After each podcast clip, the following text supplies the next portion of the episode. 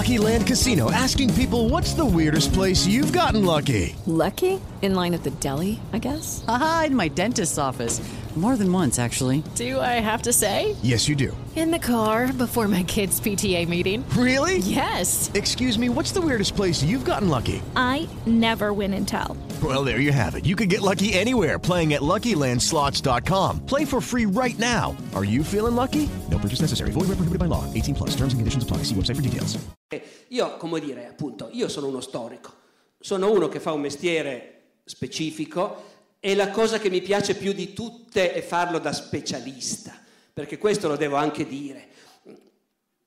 Intendiamoci, poi quando uno fa le graduatorie cos'è che ti piace di più? Vabbè, stare qua in una sala con 200 persone dentro e altrettante fuori eh, che mi stanno a sentire mentre parlo, anche questo è gratificante. Eh. Però devo dire veramente, la, dentro di me i momenti più belli della mia vita sono quando me ne sto in un archivio sperduto a, a, a trascrivere pergamene del XIII secolo. Eh. Quello è il mio vero mestiere.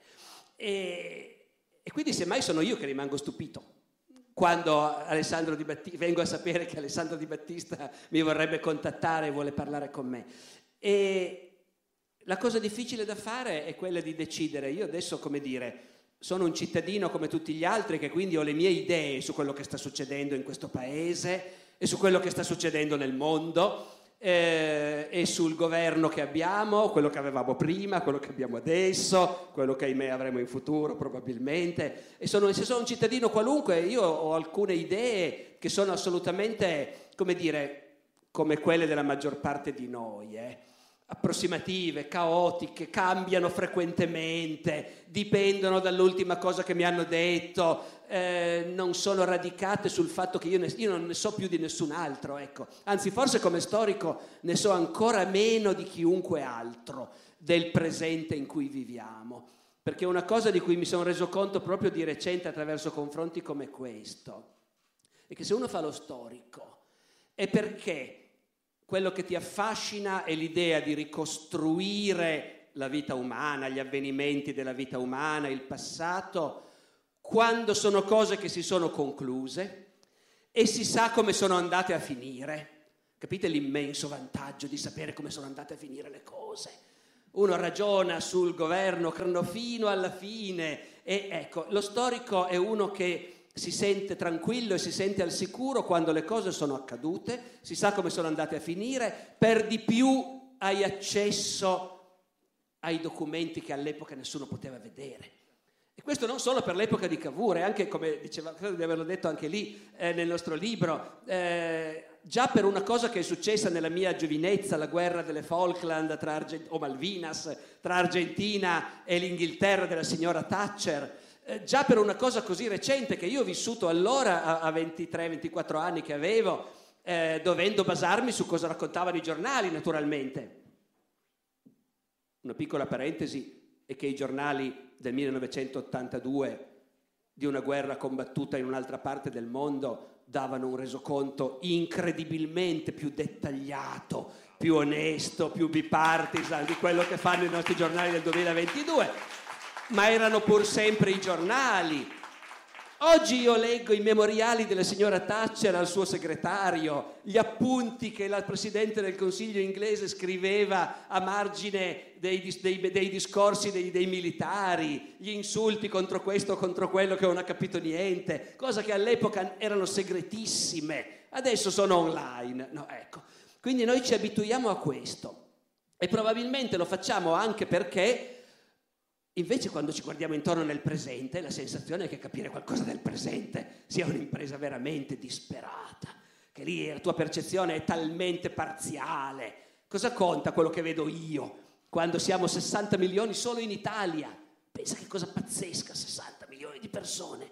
E, e ognuno ha il suo punto di vista, il suo vissuto individuale, ha conosciuto quelle cose lì e non certe altre. Ecco, quindi in realtà appunto eh, a me viene da dire in questi casi, va bene ragazzi, io sono uno storico, se volete farmi delle domande in quanto storico rispondo volentieri, se no non sono tanto sicuro di avere, di avere qualcosa da dire. Allora, grazie. Torniamo, torniamo, al libro. Allora, questo è un libro che Alessandro ha scritto eh, dialogando con ehm, delle personalità molto diverse tra loro.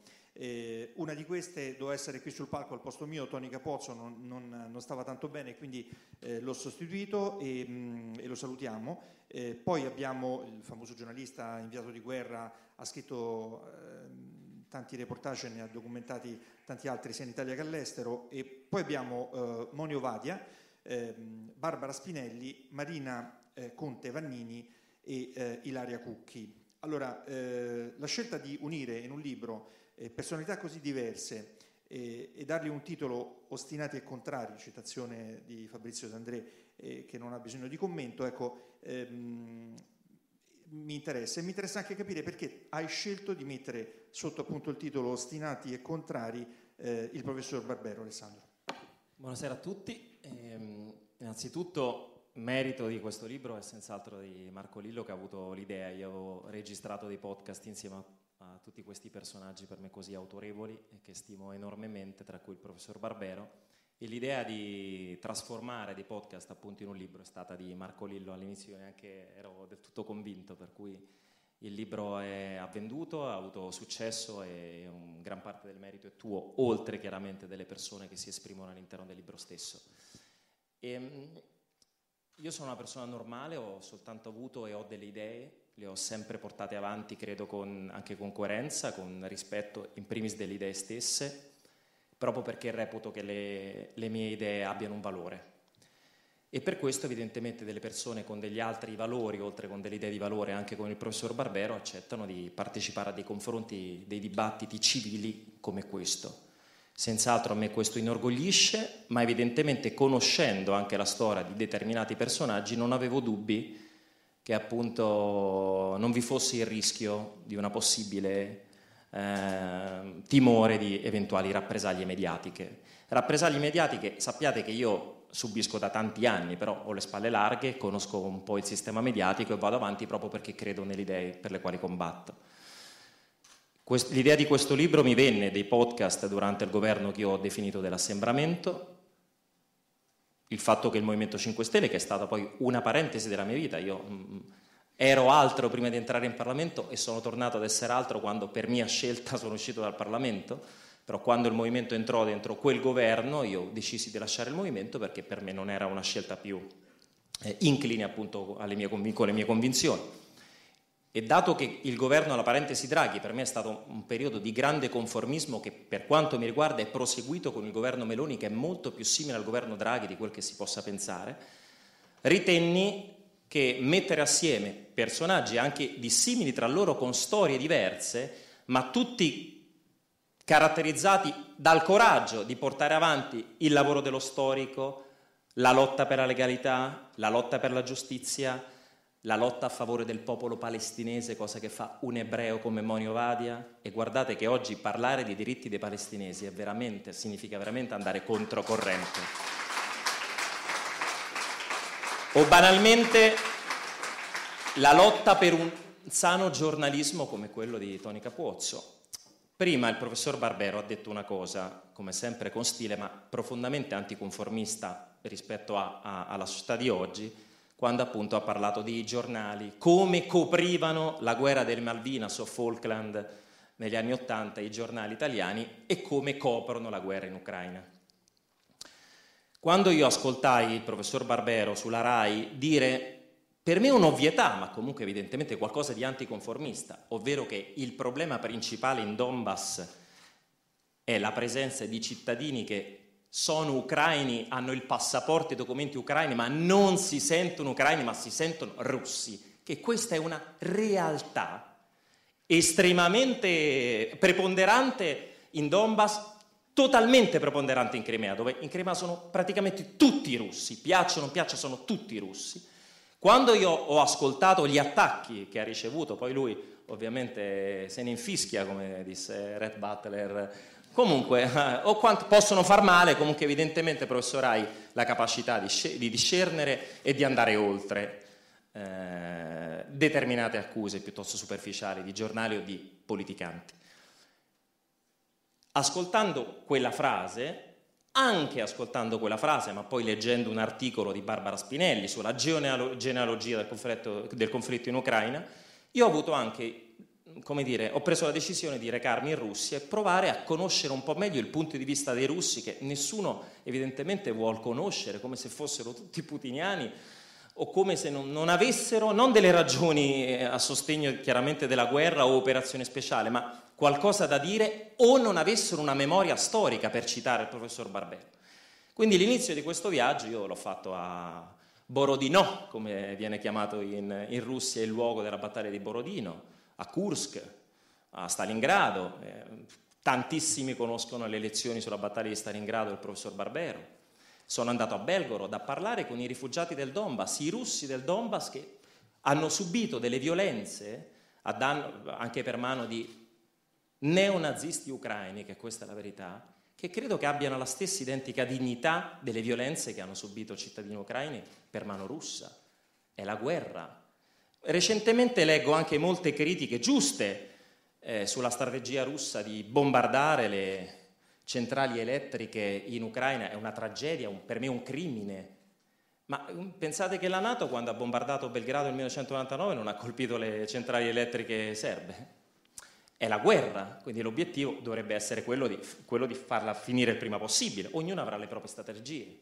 So solo che mesi fa chiunque osasse pronunciare la parola negoziato veniva trattato come un collaborazionista del Cremlino.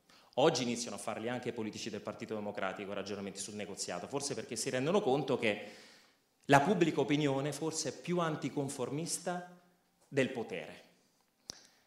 Ho tentato di mettere assieme tutta una serie appunto di personaggi, in primis che stimo, e poi perché penso che l'anticonformismo sia il sale di una democrazia.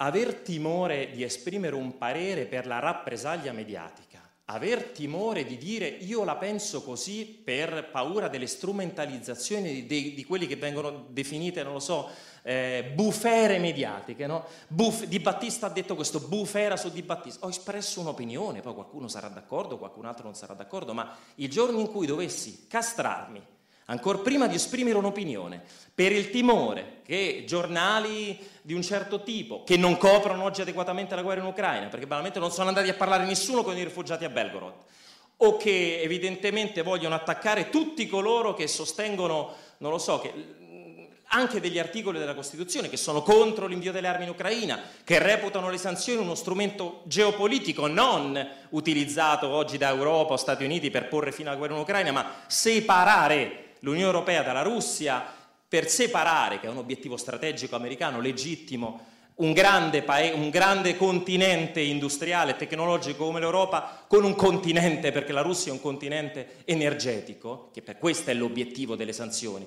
Se veramente non so quanti abbiano creduto davvero che porre delle sanzioni sarebbe stato utile, non lo so, a fare un cambio di, di governo in, in, eh, in, Russia, probabilmente neanche conoscono la storia del paese, della Russia, la storia degli anni 90, in questo senso quanto il presente comunque sia correlato alla formazione, a quanto la memoria collettiva di un popolo sia stata forgiata e da quali episodi storici è stata forgiata la memoria collettiva di un popolo come quello russo, non soltanto è utile uno per rafforzare determinate convinzioni, ma anche per trovare una via di uscita alla guerra in Ucraina.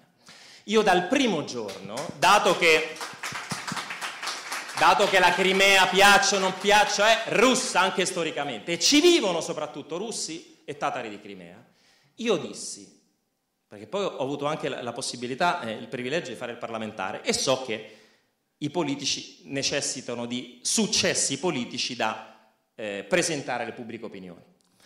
Quindi ho sempre detto, mettiamo a disposizione il riconoscimento della Crimea russa in cambio di un immediato cessate il fuoco eh, in Ucraina e un tavolo negoziale per trovare una soluzione che va trovata politicamente la soluzione in Donbass, perché il problema è sempre quello che eh, menzionò il professor Barbero in Rai, cioè la presenza di milioni di cittadini ucraini che non si sentono ucraini ma si sentono russi e stanno lì e vogliono stare lì e questo è il problema.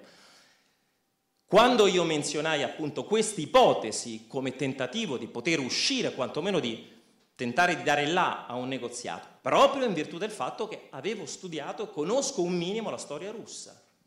Pensate quanto è importante conoscere la storia, oggi ancora di più, per poter tirare anche fuori delle proposte o pensare a come si possa uscire dalla, dall'inferno in Ucraina che temo anche avendo girato in, lungo e in largo la Russia, temo che non, non sarà rapida l'uscita.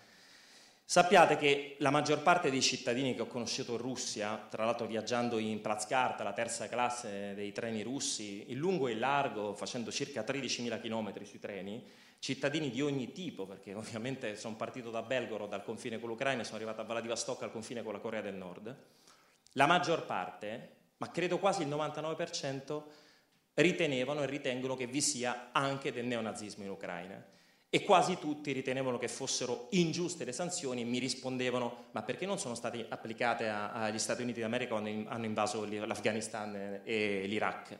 Tutti, anche i più fervidi antiputiniani, e ve ne sono soprattutto tra le fasce più giovani, no? Ragazzi che hanno vissuto un benessere rispetto ai quarantenni e cinquantenni che hanno vissuto gli anni 90, delle privatizzazioni, del periodo di Yeltsin, del Fondo Monetario Internazionale che determinava le scelte politiche del Cremlino. Era il Fondo Monetario Internazionale. E Putin, piaccia o non piaccia, e io se fossi russo non voterei mai Putin, piaccia o non piaccia, per milioni di cittadini, ha tirato fuori la Russia da quel, da quel periodo nero gli ha ridato anche un valore internazionale, tra l'altro ha anche colpito lo strapotere degli oligarchi e ha migliorato le condizioni socio-economiche del paese. Dire questo è pericoloso, anticonformista, perché il titolo è Di Battista sostiene Putin, Di Battista elogia Putin e queste minchiate qui. Ma non dirlo significa come dire, cedere veramente alla dittatura del pensiero unico, che probabilmente è la caratteristica principale del periodo conformista che stiamo vivendo oggi e che paradossalmente non vi era durante la Prima Repubblica. Il professor Barbera, in questa splendida, e poi chiudo, chiacchierata che mi ha concesso l'onore di, di avere con lui, lui che viene, che quando era più giovane era iscritto al Partito Comunista, ha compreso che probabilmente il periodo, l'invenzione che ha garantito maggiore felicità agli esseri umani sia stata un sistema moderatamente capitalista con all'interno la presenza di un fortissimo partito di opposizione che nella Prima Repubblica era il Partito Comunista e oggi forse non c'è del tutto, perché bilanciava, perché evidentemente anche quel sogno sovietico che si reggeva anche su una visione per me positiva della società, Tant'è che oggi, anche questo è interessante ricordarlo, il Partito Comunista della, della, Federazione Russa alle ultime elezioni per la Duma di Stato ha preso il 19% più del Partito Democratico. Significa che vi sono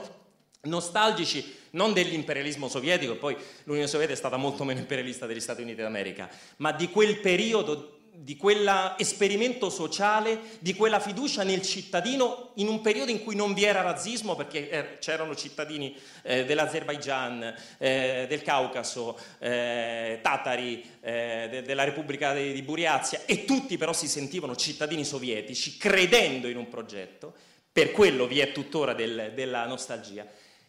Ecco, ascoltando il professor Barbero sostenere poi questa tesi sulla grande felicità che vi era forse paradossalmente durante la Prima Repubblica, io ho fatto un altro pensiero, che forse la Prima Repubblica, anche eh, per merito di politici della stessa democrazia cristiana, è stata una repubblica meno conformista di quella stiamo, nella quale stiamo vivendo oggi.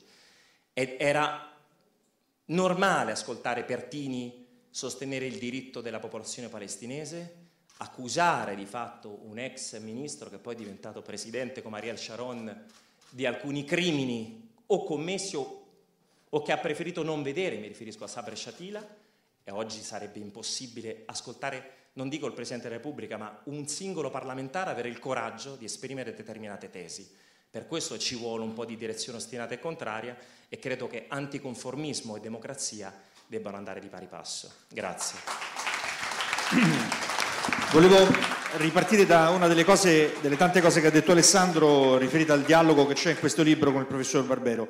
Eh, leggo questo passo del libro in cui il professor Barbero dice eh, la storia del Novecento ha scavato dei solchi sia tra i popoli sia all'interno dei popoli ed è un esempio da manuale di come la memoria collettiva diventi un'arma politica e non abbia niente a che fare con la storia che è il tentativo di capire la complessità e di vedere insieme i diversi punti di vista. Poi segue un ragionamento del professor Barbero sul, sul, su come questo concetto si possa applicare alla situazione attuale della, della guerra, eh, dell'invasione russa dell'Ucraina e sostanzialmente quello che è interessante è questo uso eh, come un'arma della memoria, che è molto interessante.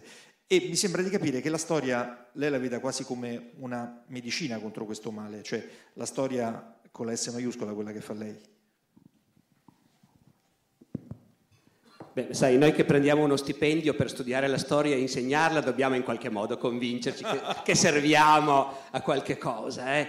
Eh, e del resto da sempre quelli che studiano la storia hanno avuto questa ossessione di dover dire no, no, ma serve, guardate, serve.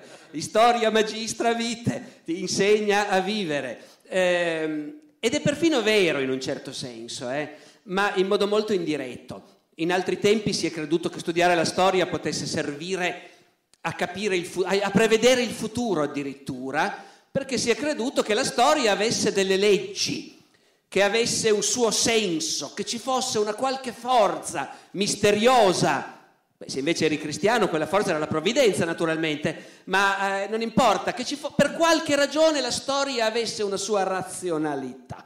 Questo si poteva declinare in tanti modi, eh? un modo ingenuo in cui è stato declinato sia pure in un'epoca molto intelligente come il XVIII-XIX secolo, è stato di dire la storia è comunque progresso. Eh, noi esseri umani via via miglioriamo. Ecco, noi in questo inizio di millennio ci troviamo in una di quelle fasi in cui ti guardi intorno e ti dici, ma ecco, proprio essere sicuri. E invece ci sono state epoche in cui effettivamente la gente diceva, ma guarda, ma guarda come si vive meglio, ma guarda quante idee in più abbiamo. Naturalmente si diceva anche guarda quante macchine abbiamo in più, no? All'inizio del Novecento hanno appena inventato l'automobile, il telefono, l'aeroplano, eh, la mitragliatrice. Eh, eh, eh, siamo, siamo meglio e andrà sempre meglio. Oggi noi invece viviamo in un'epoca in cui senza alcun dubbio hai la sensazione che certe tecnologie continuano a migliorare e hai a disposizione anzi tecnologie incredibili che non avresti mai sognato tuo padre, tu stesso da ragazzo non avresti mai sognato. Poi naturalmente dici anche, ma la gente è diventata più intelligente per questo, o è diventata più buona, più tollerante, più ragionevole, neanche per idea. Quindi ti accorgi anche che bisogna scorporare il progresso tecnologico. Quello può anche darsi che continui per sempre a crescere. Per quanto non è detto, eh, anche gli antichi romani non immaginavano che un giorno i loro acquedotti e le loro fogne e le loro strade sarebbero andate in rovina perché non c'era più nessuno capace di farle funzionare. Per adesso i treni vanno, gli aerei volano, con mio stupore devo dire certe volte, vedendo che gente siamo noi di oggi, ma insomma comunque. Però il progresso tecnologico appunto non è tutto. L'idea era che proprio la storia, per forza di cose, porta l'umanità su una strada di miglioramento ininterrotto. E, e, quindi è chiaro che la storia diventava una dimensione dentro cui tutti viviamo e anche molto rassicurante. Tu studi la storia per vedere come facevano gli illuministi del Settecento, no? Gli illuministi del Settecento studiavano le crociate, supponiamo, per poter dire, vedi come erano cretini gli uomini all'epoca che face- erano disposti a farsi ammazzare, a spendere un sacco di soldi per andare a conquistare quattro sassi eh, no, nel deserto, che non importano niente a nessuno. Mi faccio trascinare, non c'entra niente. Voltaire dice, per andare a conquistare quattro sassi ancora più miserabili della Svizzera. Te- vedete il progresso. In Svizzera c'è stato il progresso. Al tempo di Voltaire la Svizzera era l'idea di un posto completamente inutile. Quattro sassi, miseria totale. Ma al di là di questo, appunto, c'era questo e poi comunque c'era l'idea che studiando la storia, e questa non era del tutto sbagliata invece, è quello a cui ci aggrappiamo ancora oggi, che studiando la storia capisci qualcosa non perché afferri delle leggi e una volta che hai capito che quelle leggi determinano il corso degli eventi, li puoi prevedere. Eh, questo naturalmente era il marxismo. Questa è stata l'idea di Marx e dei grandi marxisti che il principio che muove l'evoluzione storica e l'economia e anzi in particolare i rapporti di produzione, i rapporti fra il padrone e chi lavora per lui, che questo coinvolge l'intera società perché tutti sono o padroni o operai. Voi capite, Manchester 1840, questo è quello che loro si vedevano intorno, no? E, e, allora, e allora una volta che hai capito che questo è quello che conta, e comincia a fare degli esperimenti, ma è possibile che anche la letteratura, l'arte, la musica siano condizionate da questo? E una volta che entri in questa prospettiva gli trovi gli esempi di come i rapporti di produzione e l'economia in realtà condizionano altri, anche altri campi. E alla fine ti convinci che hai fra le mani una scienza. E che questa scienza, appunto il marxismo scientifico, è stata una delle grandi illusioni dell'Unione Sovietica, no? di cui Alessandro parlava, una delle grandi illusioni tragiche, che noi abbiamo fra le mani una chiave che ci permette di spiegare scientificamente quello che succede su questa terra e quello che gli esseri umani fanno. E anche a quello non crediamo più. E allora quello che rimane però è il fatto che la storia è banalmente il catalogo di tutte le cose che gli esseri umani hanno fatto da quando esistono su questa terra. Tutte. Poi alcune sono più interessanti altre meno.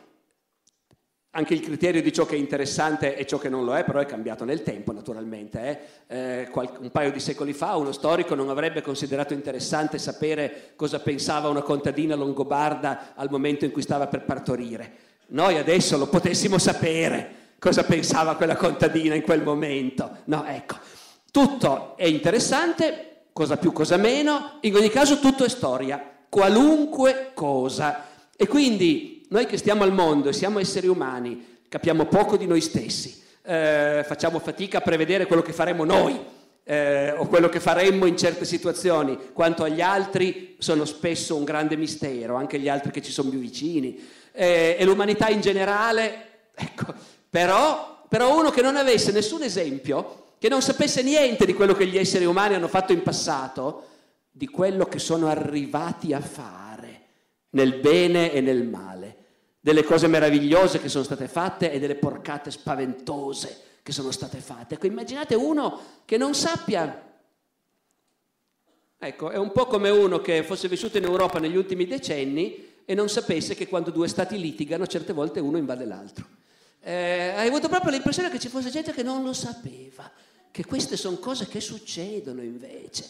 E che allora non è che devi strapparti i capelli e dire ma com'è possibile? No, ecco, no, devi saperlo che queste cose succedono, il che non impedisce che tu possa prendere parte eh, da una parte o dall'altra, ma non cascando, scusate l'espressione, dal pero, eh, come se fosse... Ecco, sapere di cosa sono capaci gli esseri umani e anche cosa tendono a fare di solito, naturalmente, perché è chiaro che tu non puoi prevedere in modo scientifico però date certe condizioni che c'è il rischio che succeda quella cosa lì, e beh, quello lo puoi imparare studiando la storia. E quindi studiando la storia, appunto, certo, ha, nessuno di noi ha più la sicurezza che a me aveva colpito da matti quando ero ragazzo. Eh, da ragazzo avevo letto un libro, l'autobiografia di un grande attore inglese dei miei tempi, si chiamava David Niven, eh, grande attore soprattutto comico, eh, il quale durante la seconda guerra mondiale era un giovanotto, era già un attore conosciuto e lavorava tipo nel servizio propaganda della Gran Bretagna e aveva avuto occasione di incontrare. Racconta, dice, parlare con Churchill era un'esperienza incredibile, ne sono uscito rafforzatissimo perché era evidente, Churchill mi ha detto questa guerra noi la vinceremo, non c'è il minimo dubbio. E io gli ho chiesto come faceva a essere così sicuro. E Churchill mi ha detto, perché giovanotto, io studio la storia. Questa cosa mi ha fatto rizzare i capelli in testa quando ero ragazzo. Eh, adesso non ci credo più che se uno studia la storia può essere davvero così sicuro di qualche cosa, però diciamo il senso generale della faccenda è quello. Lucky Land Casino asking people what's the weirdest place you've gotten lucky? Lucky? In line at the deli, I guess. Aha, in my dentist's office. More than once, actually. Do I have to say? Yes, you do. In the car before my kids' PTA meeting. Really? Yes. Excuse me, what's the weirdest place you've gotten lucky? I never win and tell. Well, there you have it. You can get lucky anywhere playing at LuckyLandSlots.com. Play for free right now. Are you feeling lucky? No purchase necessary. Void where prohibited by law. 18 plus. Terms and conditions apply. See website for details. Leftovers or the DMV Number 97. or house cleaning or Chumba Casino always brings the fun. Play over a hundred different games online for free from anywhere. You could redeem some serious prizes. Chumba. ChumbaCasino.com. Live the Chumba life. No purchase necessary. Void where prohibited by law. 18 plus terms and conditions apply. See website for details. Grazie.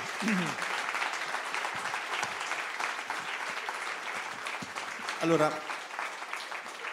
la, la questione eh, diciamo, Russia-Ucraina nel libro è trattata con approfondimento e ci sono poi delle pagine dedicate nel dialogo tra il professor Barbero e Alessandro Di Battista anche alla questione della manifestazione libera del pensiero e, del, e di alcune norme che anche in Italia, che oggi eh, per esempio eh, vietano la ricostituzione del partito fascista, e, mh, il negazionismo, ci sono appunto alcuni limiti eh, oltre i quali anche uno Stato democratico, tollerante come il nostro, eh, dice no, oltre questo non si può andare nemmeno con la manifestazione del pensiero. Su questo mh, Alessandro e, e, il professor Barbero dialogano.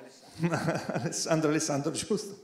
Eh, ma non mi permetto. Allora, e, e quindi vorrei, vorrei, su questo portarvi, eh, anche perché c'è un dato di cronaca, in Germania sono state eh, perquisite 130 abitazioni, 30.000 persone si ritengono eh, diciamo, potenzialmente simpatizzanti di questo movimento che meditava niente po' di meno che eh, un colpo di Stato nella Germania del 2022 per reinstaurare il Reich e rimettere anche in sella la monarchia. Insomma, una cosa che sembra eh, un meteorite. Eh, domanda mista. Una è appunto eh, se possiamo spiegare cosa pensate voi di questo tema, cioè del, dei limiti della libertà di manifestazione del pensiero rispetto a determinate idee che mettono in crisi la democrazia stessa.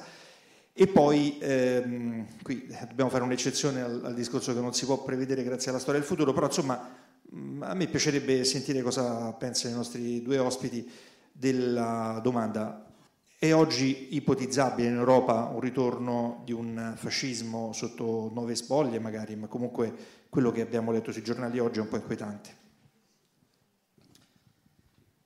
Ovviamente per quanto riguarda il, il, reato di negazionismo, quando io ero parlamentare votai contro il reato di negazionismo perché ritenni che non fosse responsabilità della politica eh, decidere per legge eh, quel che fosse lecito o meno pensare da parte appunto della pubblica opinione.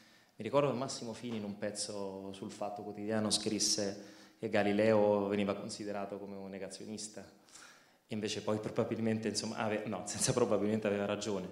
Io credo sempre che la politica, soprattutto in una democrazia, debba entrare con molta, molta delicatezza e possibilmente entrare il meno possibile rispetto alle manifestazioni di pensiero.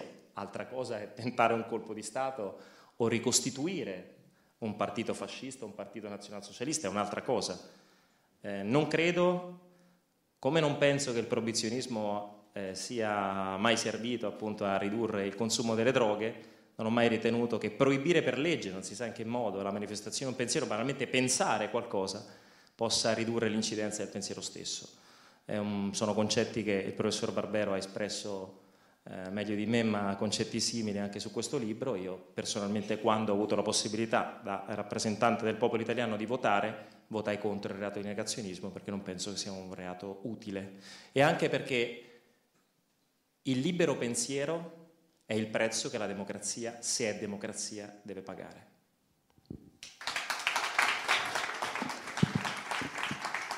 Grazie. Posso cominciare raccontando una cosa che è stupidissima, però dato che parlavi della recente, della scoperta ieri, insomma, di questa cosa in Germania degli arresti, per darvi l'idea di come può essere distorta in realtà la testa di uno storico, eh, e frivola anche. Io vi confesso che la cosa che mi ha colpito di questa notizia è il fatto che fra gli arrestati c'è un principe che si chiama il principe Royce XIII. I principi Royce sono una dinastia di principi, principi tedeschi, di piccolissimi principati in Turingia, che esiste fin dal Medioevo e che appunto fino alla riunificazione tedesca governavano questi minuscoli principati, sono diversi rami della famiglia. In questa famiglia dei principi Royce, fin dal XII secolo, tutti i maschi si chiamano Heinrich, perché in onore dell'imperatore Enrico VI che donò dei feudi alla famiglia. Quindi tutti i principi, è una famiglia numerosissima, eh? esiste dall'undicesimo secolo. Dall'undicesimo tutti i principi Royce si chiamano Enrico e per distinguerli uno dall'altro portano un numerale. All'inizio sono arrivati fino a 100 e dopo il principe Royce centesimo hanno ricominciato da uno. Poi nel XVII secolo hanno deciso di, cambiare, di ricominciare da uno ogni secolo. E quindi ogni secolo ricominciano e ce n'è un'infinità nella storia e si chiamano così. C'è un passo di Goethe in cui Goethe, siamo all'inizio dell'Ottocento, dice oggi ho incontrato il principe Royce 52 e abbiamo fatto due chiacchiere. Questa è la prima cosa che mi ha colpito. Poi dopo, naturalmente, uno dice, addio, ci sono i neonazisti, no, anzi neanche i neomonarchici, terrificante. Ma capite, lo storico, fino a quando non vengono a bussare alla sua porta e ad arrestarlo, ha questa, questa risorsa e questo rischio al tempo stesso. Di dire, ma sì, quello che succede adesso è un pezzo di quello che è successo prima, è la continuazione, stiamo a vedere, è un grande spettacolo, è un rischio anche questo naturalmente. Eh? di prendere tutto come un grande spettacolo, così come, diciamocelo, è un grande spettacolo il passato che studiamo invece. E noi vediamo succedere cose nel passato che in realtà ci divertono moltissimo, che se succedessero nel mondo in cui viviamo invece non ci divertirebbero per niente, naturalmente. Dopodiché, vabbè, inutile che lo dica perché siamo perfettamente d'accordo, appunto, i divieti, i divieti di esprimere certe posizioni storiche sono deleteri e pericolosissimi.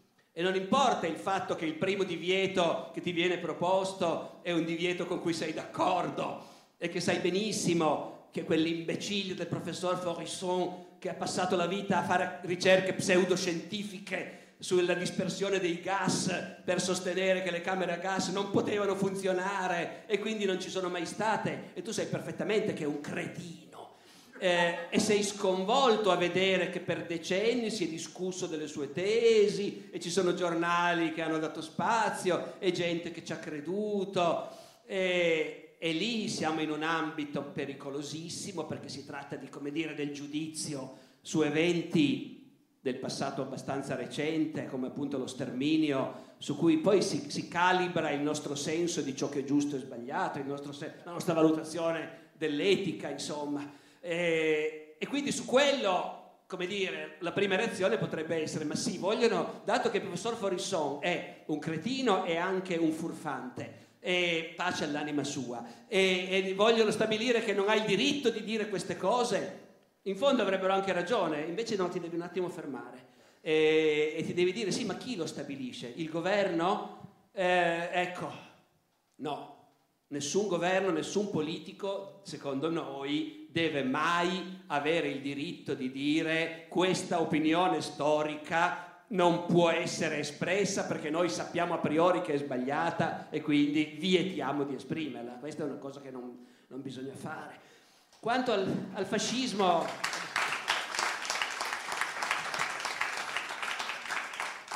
Ecco, io devo dire, la vicenda tedesca non, non, ho letto niente eh, tra, tra, ieri e oggi, l'ho solo sentita alla radio e appunto affascinato dalla presenza del principe Royce 13, no, no, non sono riuscito tanto a prenderla sul serio, confesso l'intera faccenda. E magari sbaglio, però sul fascismo è da tanto tempo che ce lo chiediamo naturalmente, no?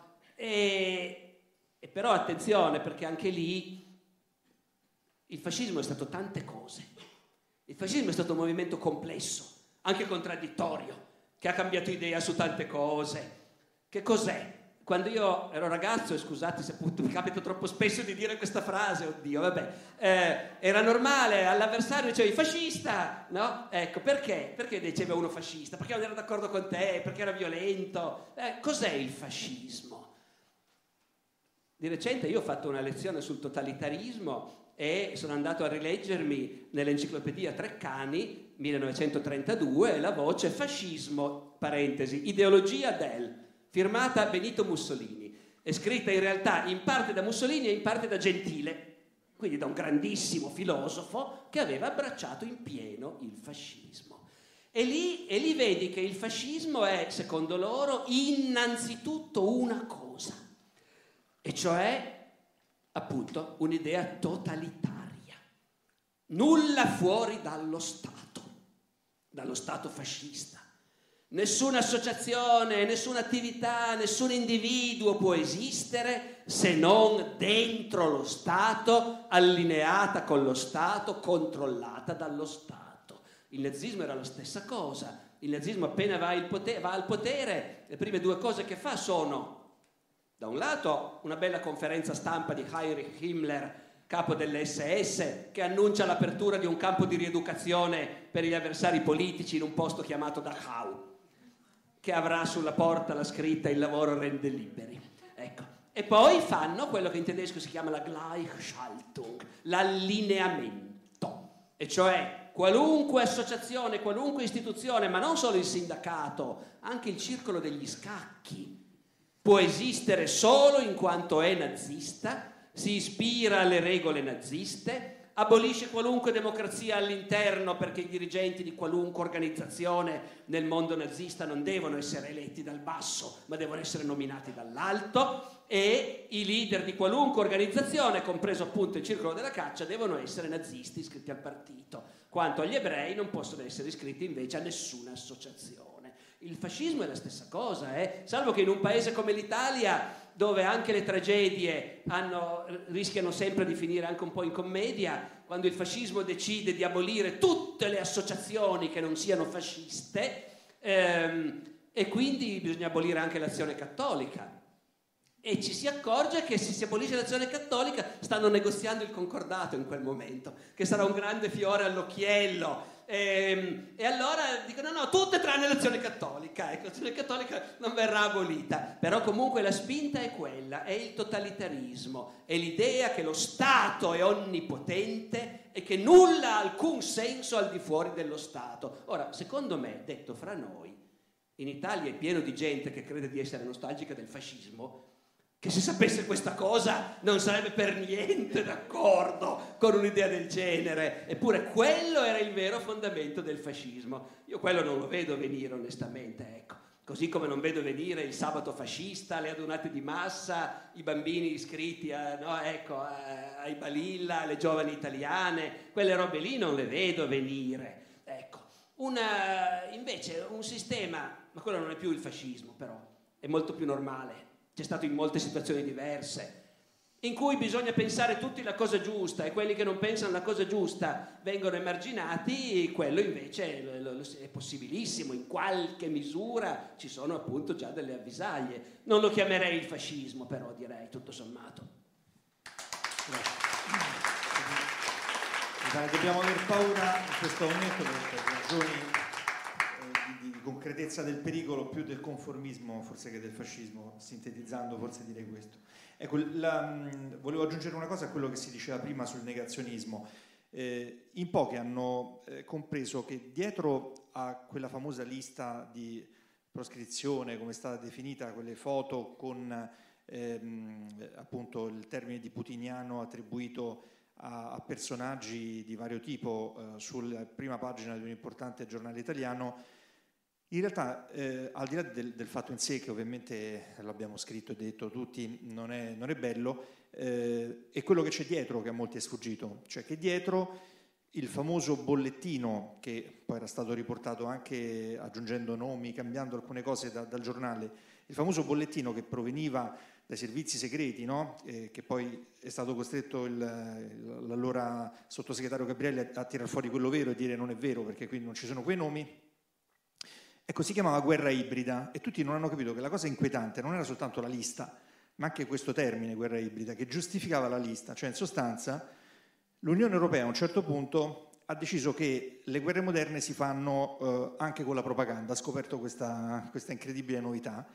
però, eh, cosa che è accaduta nei secoli, nei millenni forse, soltanto che ha pensato di poter reagire a questo con una prospettiva, diciamo, burocratica, tipicamente europea purtroppo, intesa come Unione Europea, e quindi ha creato eh, un comitato che ha eh, poi dato delle direttive vincolanti a tutti gli Stati per creare all'interno di ogni Stato delle task force che dovevano combattere cosa? La propaganda degli Stati esteri, principalmente appunto la Russia, mediante delle riunioni dei, dei capi dei servizi segreti con eh, i capi dell'Agcom, per esempio dell'Agenzia delle Comunicazioni, per individuare questa minaccia ibrida ed è da lì che è derivato questo, questo bollettino con i nomi, le facce cioè che poi è stato travisato. Ora, quindi a volte la cura è peggio del male, Questo, questa è la, la, morale che dovremmo trarre, cioè il fatto che è forse meglio avere delle idee che non condividiamo, che sono cretine, come diceva lei prima, che circolano, però che sì, perché l'anticorpo migliore è la circolazione di altre idee, non è qualcuno che dall'altro le stermina stabilendo lui cosa è giusto e cosa è sbagliato. Ecco. Detto questo, volevo passare adesso a un altro dei temi che c'è nel, nel dialogo molto interessante tra il professor Barbero e Alessandro Di Battista e mh, si, si, accenna a un certo punto all'immigrazione anche, no? Allora, sempre prendendo spunto, oggi c'è un'importante riunione a livello europeo in cui si parla di allargare Schengen e a dei paesi come la Romania la Bulgaria, diciamo, dell'est. E nel libro il professor Barbero, come ha fatto anche in delle conferenze molto belle, ehm, valorizza eh, l'attualità del paragone tra eh, crisi dell'impero romano per via del, dell'immigrazione e alcuni dicono crisi dell'Occidente per via dello stesso tipo di problema. Ecco. E, e mh, sappiamo che noi abbiamo un ministro che diciamo, ha, ha, detto queste cose anche a livello accademico. Diciamo. Ora, il punto è, ehm, l'immigrazione, eh, questo è quello che eh, sostengono alcuni, eh, può effettivamente aver accelerato la crisi dell'impero romano e da questa lezione del passato cosa, cosa possiamo trarre noi? C'è questo eh, automatismo per il quale ehm, si dice, poiché eh, la crisi dell'impero romano sarebbe stata accelerata da una cattiva gestione del problema dell'immigrazione, eh, porta soprattutto a destra a pensare quindi dobbiamo opporci con dei muri. Eh, o forse invece è proprio il contrario, è proprio la lezione la dovremmo trarre da come si è comportata prima Roma, cioè assimilando e cercando di, di far diventare romani anche chi romano non era. Cioè, questa è un po' la, la domanda. Io speravo che toccasse a lui parlare, ma invece, vabbè, parlo io e poi tu concludi, evidentemente. Eh, vabbè, al di là del fatto che qui dentro c'è qualcuno che si è precipitato trafelato da un'altra sala dove ho fatto una lezione appunto sull'inizio delle invasioni barbariche. E quindi con quelle persone mi scuso perché adesso ne diremo in qualche misura la stessa cosa, ma eh, sì, il discorso dell'immigrazione e delle invasioni barbariche è un bel esempio di come l'attitudine dello storico verso il passato che studia sia anche in certi casi condizionata dalle preoccupazioni del presente. Non è che sia sempre così ma certe volte sì, specialmente quando sono temi particolarmente scottanti. Voi pensate, i fatti sono quelli, le invasioni barbariche, l'impero romano circondato dai barbari, a un certo punto i barbari sfondano, entrano e il mondo romano collassa. Cent'anni fa, 150 anni fa, ma ancora cent'anni fa, sì sì, ancora cent'anni fa, tranquillamente, e anche meno, ancora al tempo della seconda guerra mondiale. Quando gli storici guardavano a questi avvenimenti, eh, dicevano, beh, un chiaro esempio di come la storia è lo scontro fra le razze.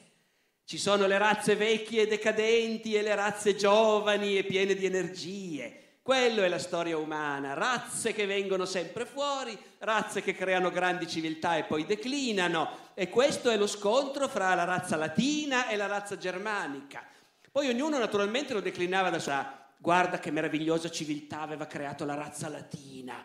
E poi sono arrivati questi barbari con gli elmi cornuti, la razza germanica, che ancora oggi dimostra la sua inferiorità, prima guerra mondiale, ecco, e hanno distrutto tutto. Se invece eri uno storico tedesco, dicevi, vedi come la razza latina, pur avendo creato una grande civiltà, poi però si è infiacchita, si è rammollita, ha cominciato a declinare, ma per fortuna è arrivata una razza giovane, piena di energie, i germani, cioè noi tedeschi, pensavano gli storici tedeschi naturalmente, no? eh, e ha ridato nuova linfa e creato un nuovo mondo sulle rovine dell'impero romano. E, e, quindi l'impero romano è crollato sì perché era frollo, molle e decadente, no, è crollato perché i barbari l'hanno assassinato. Ancora al tempo della seconda guerra mondiale, un famoso storico francese, il Piganiol, aveva scritto un libro intitolato, o un articolo intitolato proprio L'Empire romain a été assassiné, l'impero romano è stato assassinato. E ha poi raccontato una volta che quella formula gli è venuta in mente, appunto, durante la seconda guerra mondiale, nella Francia occupata, vedendo le SS aggirarsi nelle strade delle città francesi. E lì ha fatto l'analogia con i barbari che a suo tempo, ecco. Oggi, al di là del fatto che neanche osiamo pronunciare la parola razza, non sappiamo più come esprimere le eventuali differenze esistenti fra gruppi umani perché ci manca proprio una terminologia accettabile per farlo, noi non sappiamo come gestirla, questa, questo aspetto della realtà. In ogni caso siamo sicuri che la storia non è fatta dallo scontro eterno fra le razze, razze vecchie, razze nuove. In compenso abbiamo scoperto che le invasioni barbariche sono un problema di immigrazione cosa che a cent'anni fa sfuggiva a chiunque. ma non perché fossero stupidi, perché per loro non era un problema e quindi quell'aspetto lì della faccenda non poteva interessargli, mentre a noi interessa e allora diventa significativo vedere che prima che le invasioni barbariche diventassero devastanti, in realtà l'impero romano per due secoli aveva assorbito manodopera di cui aveva un gran bisogno e per due secoli l'impero romano è diventato una società sempre più multietnica, eh, ma con una cultura di base che invece era quella, era quella greco-romana, e, e con una grandissima capacità di assimilare chi ti pregavano. Eh, l'idea era voi diventerete romani come noi pagherete le stesse tasse che paghiamo noi e, e, e non, importa, non importa che siate, certo, specialmente i barbari che venivano dal nord, si vedeva che erano una razza inferiore, alti e biondi, ridicoli, quando le persone civili sono dei tappi bruni naturalmente. E, però ecco, nonostante siate palesemente di una razza inferiore, se lo volete anche voi potete diventare come noi. Ed effettivamente il mondo romano va avanti due secoli integrando e assimilando barbari. E poi c'è un momento in cui invece questa capacità di integrazione e di assimilazione salta in cui non, non, riesci più a proporre un'integrazione efficace, ma neanche a pretenderla però, in cui corruzione, abusi e così via fanno saltare i meccanismi di integrazione e a un certo momento questi flussi diventano ingestibili. No, ecco, voi capite, è una cosa meravigliosa che io potrei vendere sia a un politico di destra sia a un politico di sinistra perché se racconti la prima parte è perfetta per un politico di sinistra, se racconti come va a finire invece è perfetto per un politico di destra. Eh, poi appunto se uno vuole può dire no, però forse effettivamente peccato che tocchi andare a guardare gli antichi romani per dirlo perché sembrerebbe ovvio, però regole chiare, possibilità di integrazione chiare, eh, lavoro e anche però pretendere delle cose in cambio da chi arriva. Ecco, ma possibile che dobbiamo andare a studiare gli antichi romani per arrivare a queste banalità? Ecco. Grazie. Parola ad Alessandro per, per chiudere, eh, poi abbiamo 5 minuti e poi potete fermarvi fuori insieme al professore anche per fare il firmacopie. E, ehm, prima ho parlato soltanto errato di negazionismo e non ho risposto, hanno risposto alla domanda rispetto al fascismo di oggi. Io credo che, che vi è un totalitarismo del pensiero unico. Vi faccio un esempio. Uh, le prime sei uh, industrie belliche del pianeta, le prime cinque sono nordamericane, la Lockheed Martin, la Boeing, la Northrop, la Raytheon Technologies, eh, non mi ricordo, la, la sesta è britannica, la Bay System. I principali investitori istituzionali di queste enormi eh, fabbriche di armi sono i fondi di investimento, nello specifico tre grandi fondi di investimento americani, BlackRock, eh, Vanguard Group e State Street Corporation.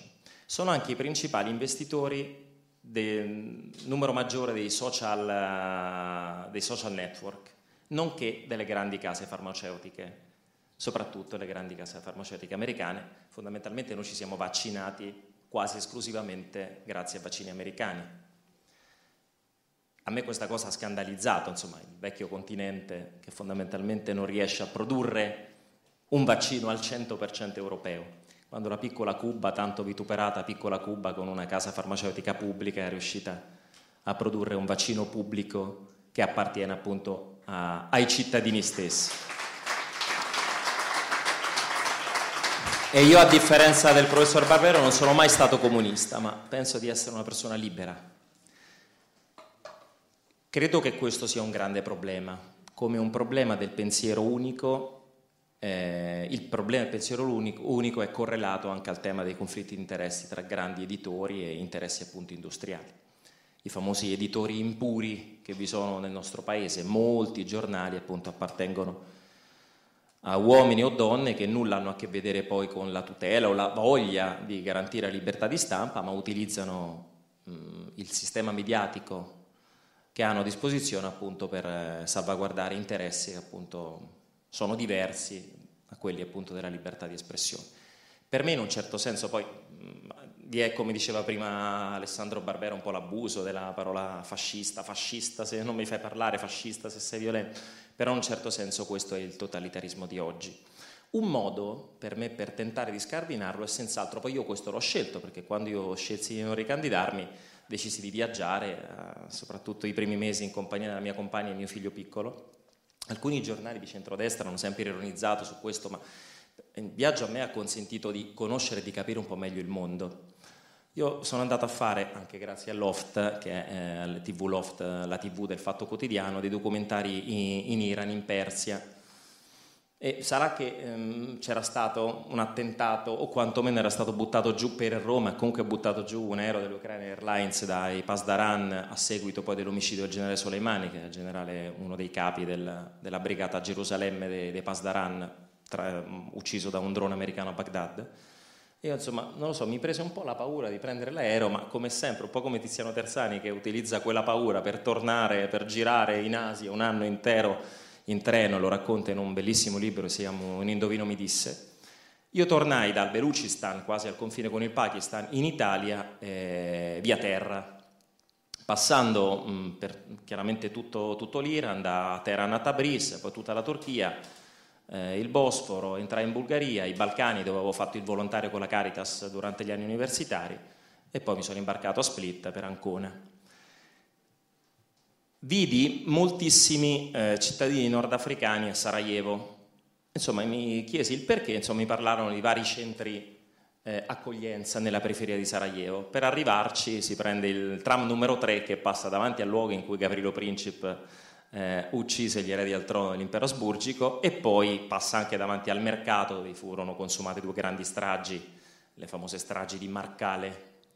Poi va nella Novi Sarajevo dove ci sono ancora i segni delle bombe eh, cadute durante l'assedio e si arriva a dei centri profughi. Conobbi un ragazzo afgano di Herat, Amir, lo riconobbi dalla, dall'anello sciita, parlava farsi, e lui mi portò a conoscere varie persone al di fuori di questo campo profughi, per lo più cittadini marocchini. Parlai un po', insomma, la cavo, la mia compagna è francese, un po' parlammo in francese e mi raccontarono che per loro era molto più facile entrare in Europa attraverso la rotta balcanica piuttosto che attraversare lo stretto di Gibilterra e entrare in Spagna. Cioè, ce l'hanno di là l'Unione Europea. Eppure per loro era più facile prendere un aereo, non lo so, da Casablanca, da, da Fes o da Marrakesh atterrare a Istanbul perché non chiedevano il visto e da lì eh, oltrepassare il Bosforo entrare in Turchia, in, in Bulgaria o in Grecia. Era il periodo in cui Erdogan riuscì a ottenere 6 miliardi di euro dall'Unione Europea per gestire teoricamente i flussi migratori.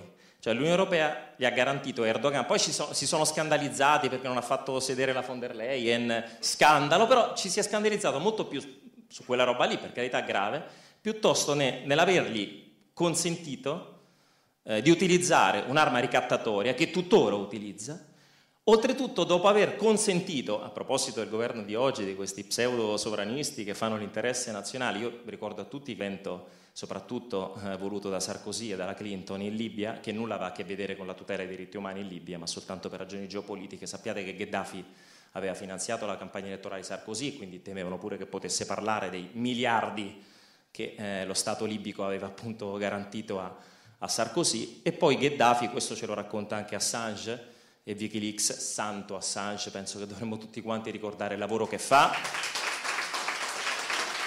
Soprattutto è un momento drammatico per lui perché sta molto male. Colpirne uno per educarne altri cento al silenzio. Eh. Se Assange dovesse finire i suoi giorni in, carcere, in un carcere di massima sicurezza, questa sarà miglior, la migliore garanzia per il sistema che, non, che, sarà molto più difficile che potranno nascere altri Assange. Colpirne uno per educarne altri cento al silenzio. E sostanzialmente grazie a Wikileaks abbiamo saputo che Gheddafi aveva messo da parte quantità, poi io non ho mai avuto simpatia per Gheddafi, gli hanno baciato altri le mani, io mai per l'amor di Dio, però aveva messo da parte molto, molto tonnellate di oro per tentare di creare una moneta panafricana che potesse sostituire il franco CFA. Comunque l'idea di costituire anche una serie di istituzioni finanziarie, un fondo monetario africano, una banca di investimenti africana e, un, eh, e una banca centrale africana con sedi, una in Nigeria, un altro se non sbaglio in Camerun e l'altro a Sirte. Devo chiudere? Ok, mi, mi, questo per dire che la questione anche migratoria è molto molto complicata e io compresi in quel centro profughi nella, nella periferia di Sarajevo quanto controllare oggi le rotte migratorie eh, sia diventato un'arma strategica geopolitica come un tempo era, so, controllare lo stretto di Malacca, lo stretto di Gibilterra o il canale di Suez. E quella guerra in Libia ha consentito, ha consentito a Erdogan, in parte anche ai russi, oggi di controllare non soltanto la rotta balcanica, ut- utilizzata dai marocchini che preferiscono passare per la Turchia per entrare in Europa, ma anche parte della rotta del Mediterraneo. Credo che anche questo sia un modo di valutare eh, il, il, tema, appunto, il dramma dei flussi migratori. E ora dico una cosa che però è l'ultima, per me forse è un po' politicamente scorretta. Io credo che spesso e volentieri destra e sinistra, che sono molto molto simili per quel che concerne le armi in Ucraina, le sanzioni, eh, la salvaguardia di una serie di parametri europei, necessitino di un argomento divisivo come i flussi migratori, porti chiusi da una parte e cooperative aperte dall'altra, senza mai veramente combattere per il diritto di stare a casa propria, menzionato da Papa Francesco nell'enciclica Fratelli Tutti, perché alle volte occorre un, org- un argomento divisivo per continuare a dividere l'elettorato tra destra e sinistra, però questo è, è da sempre un mio convincimento.